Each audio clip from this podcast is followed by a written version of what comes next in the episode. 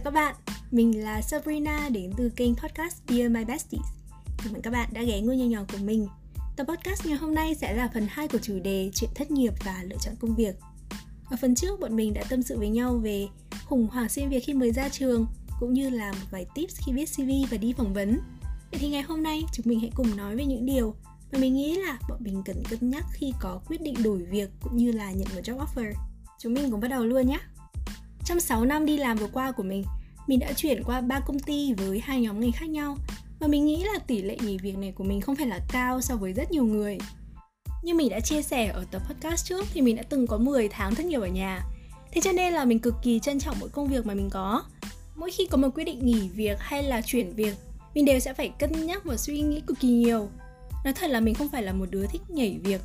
Khi nhắc đến công việc và sự nghiệp thì mình thích những cái gì mang tính chắc chắn và lâu dài mình cũng không thích, kiểu, làm ở một chỗ nào đó mấy tháng rồi nghỉ.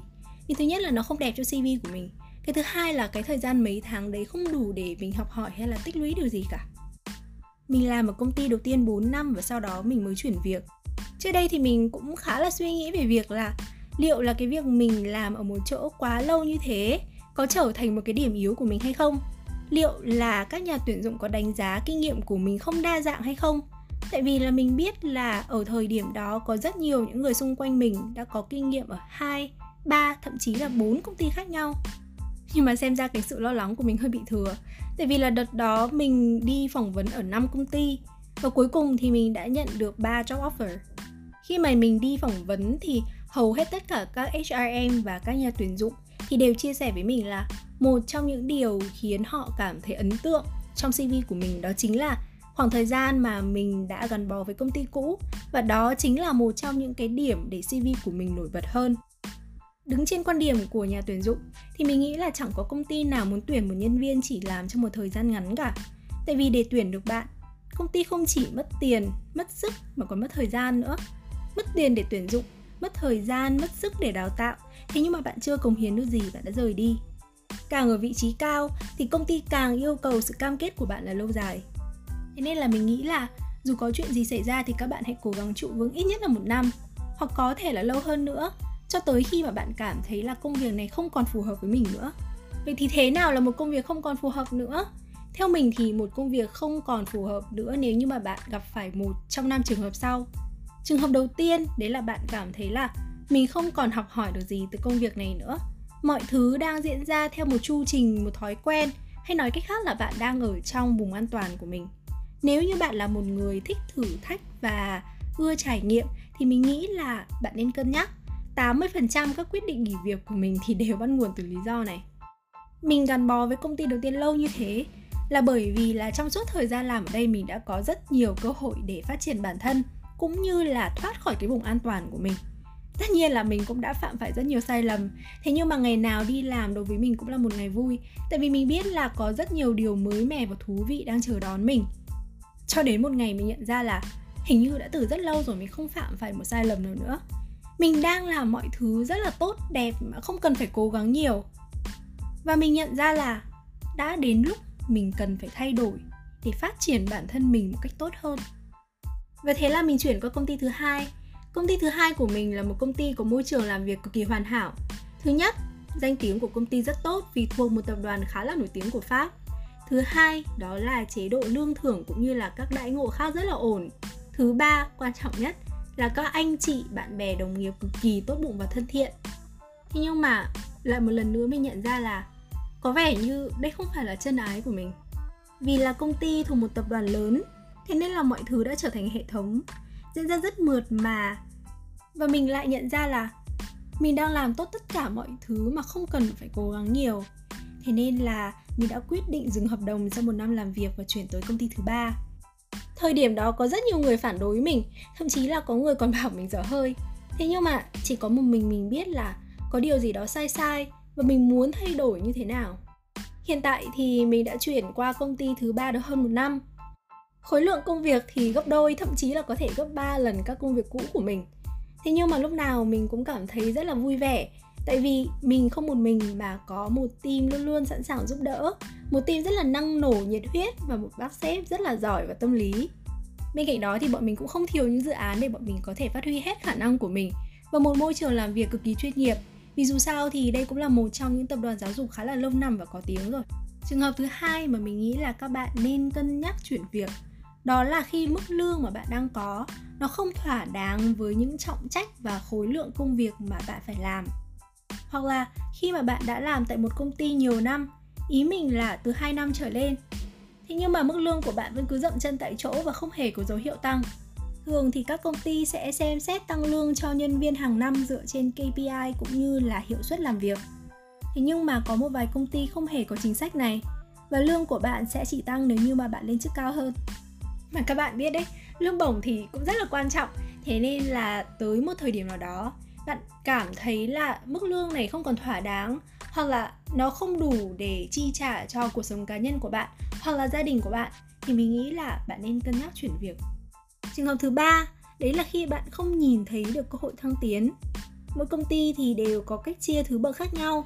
Thế nhưng mà nếu mà bạn đã làm trong một công ty một thời gian, ý mình là từ 2 năm trở lên, mà cấp trên không hề có kế hoạch hay là định hướng gì cho việc thăng tiến của bạn ít nhất là cũng phải từ junior lên senior thì mình nghĩ là bạn nên xem xét chuyển việc. Tại vì chẳng có một lý do gì để mình kìm hãm sự phát triển của bản thân cả. Trường hợp thứ tư đó là khi bạn không thể cân bằng giữa công việc và cuộc sống. Công việc thì không phải là tất cả. Bản thân mình cũng là một đứa khá là tham công tiếc việc đấy, thế nhưng mà cũng chỉ đến một mức nào đó thôi. Tới một thời điểm mà mình nhận ra là công việc đang chiếm quá 50% cuộc sống của mình, thì chắc chắn là mình sẽ có sự điều chỉnh. Các bạn ơi, balance is everything ạ. Trường hợp thứ năm đó là khi bạn cảm thấy là mình không được tôn trọng trong môi trường làm việc.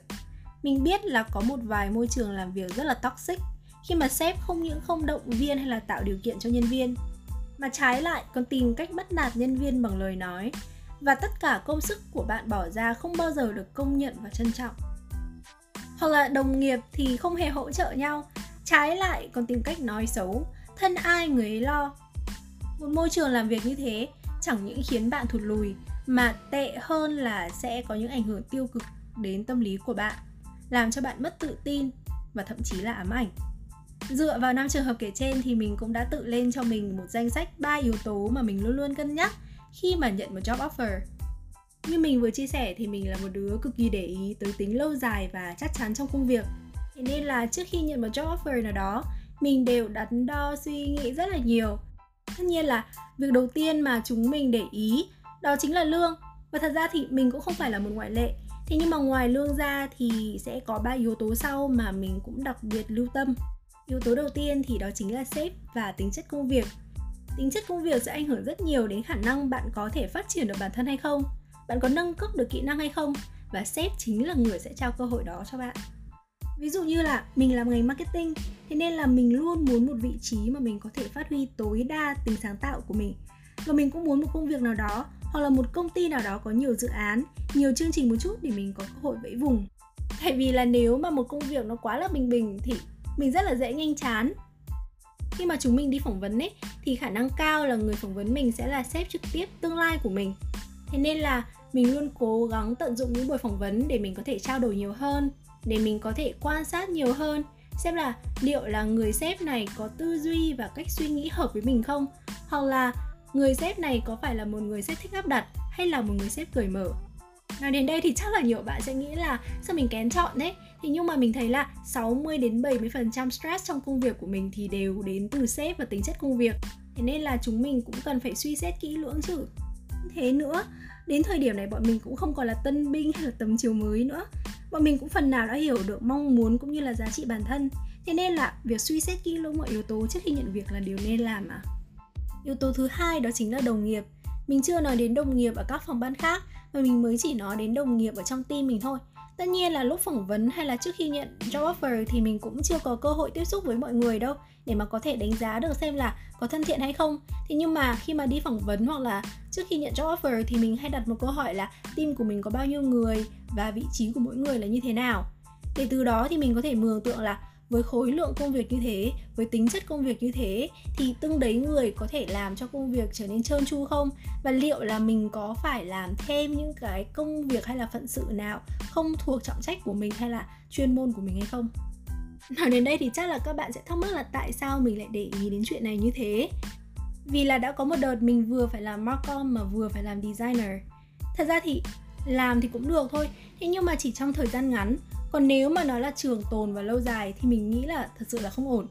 Tại vì nếu như mà mình dành thời gian để làm design thì chắc chắn là mình sẽ không có thời gian đầu tư để sản xuất ra những content chất lượng và ngược lại.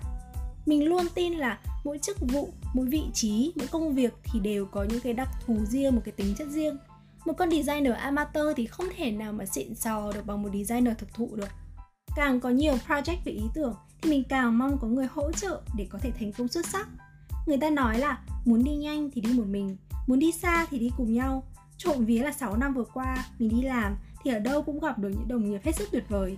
Thật sự là nhiều khi chính nhờ sự giúp đỡ của các bạn đồng nghiệp thì mình mới có thể hoàn thành nhiệm vụ của mình một cách xuất sắc. Và yếu tố cuối cùng đó chính là bảo hiểm. Nói đến đây thì chắc là các bạn sẽ cảm thấy buồn cười, tại vì là mình để ý đến bảo hiểm chứ không phải là thưởng hay là các chế độ khác. Thật ra thì trước đây mình cũng không nhận ra tầm quan trọng của bảo hiểm đâu. Thế nhưng mà chỉ đến khi covid 19 thì mình mới nhận ra tầm quan trọng của nó. Trước đây bố mẹ mình cứ nhắc đi nhắc lại, mình phải để ý đến việc đóng bảo hiểm ở công ty. Nhưng mà mình cũng chẳng hiểu tại sao. Thế rồi mỗi tháng khi nhận lương về, thì thấy trong payslip trừ đi mấy triệu tiền bảo hiểm và các khoản phí khác, thì bản thân mình cũng thấy tiếc chứ. Cho tới năm ngoái thì mình mới nhận ra là, ồ, hóa ra là bảo hiểm có tầm quan trọng đến thế. Mình cũng không biết nhiều đâu, thế nên là mình sẽ chỉ chia sẻ xương xương thôi. Có gì các bạn lên google nhé đại loại là khi mà mình nhận lương về thì sẽ có hai khoản bảo hiểm auto bị trừ từ lương của mình. Đó chính là bảo hiểm xã hội và bảo hiểm thất nghiệp. Bảo hiểm xã hội sẽ giúp đảm bảo thay thế, bù đắp sự thiếu hụt về mặt tài chính cho người lao động và gia đình của người lao động khi gặp phải những rủi ro trong cuộc sống, ví dụ như là tai nạn hay là ốm đau hoặc là gần gũi hơn thì người lao động sẽ được hưởng lương hưu sau này. Hay là đối với các bạn nữ thì bọn mình sẽ được hưởng trợ cấp thai sản. Thật ra thì bảo hiểm này thì cả người lao động và người sử dụng lao động đều phải đóng và mỗi bên sẽ phải chịu phần trăm khác nhau. À, cụ thể phần trăm như thế nào thì các bạn lại lên Google nhé. Còn bảo hiểm thất nghiệp là một loại bảo hiểm xã hội hỗ trợ người lao động giải quyết tình trạng thất nghiệp. Và hàng tháng thì lương của bạn sẽ bị trừ khoảng 1% cho loại bảo hiểm này. Quay trở lại với việc mình đã nhận ra tầm quan trọng của bảo hiểm như thế nào. Dịch Covid-19 từ năm ngoái đã gây ảnh hưởng cực kỳ nghiêm trọng tới công việc của không chỉ mình mà còn rất nhiều những anh chị em bạn bè của mình và thậm chí là nhiều người đã mất việc. Thế nên là chính trong lúc này bảo hiểm thất nghiệp đã phát huy công dụng của nó. Tại vì khi mà bạn thất nghiệp thì bạn sẽ nhận được một khoản trợ cấp tương ứng với 60% thu nhập mà bạn nhận được hàng tháng. Khoản trợ cấp này sẽ áp dụng cho những ai đã đóng bảo hiểm thất nghiệp ít nhất 12 tháng, tức là bạn đã phải đi làm ít nhất là một năm.